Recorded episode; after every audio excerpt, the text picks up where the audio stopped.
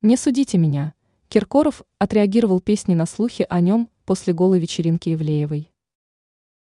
Филипп Киркоров впервые прервал молчание после извинений за участие в так называемой голой вечеринке.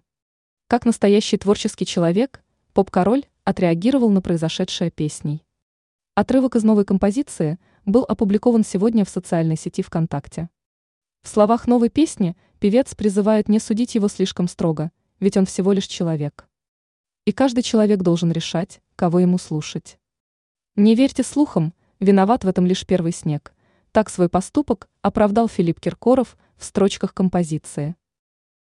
Голая вечеринка. Напомним, что скандальное мероприятие, повлекшее за собой отмену многих звезд шоу-бизнеса, в том числе и Филиппа Киркорова, прошло 20 декабря 2023 года.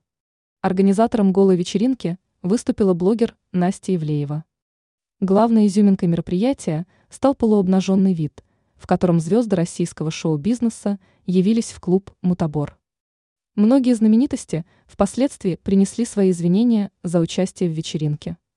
Ранее сообщалось, что Киркоров извинился за голую вечеринку Ивлеевой.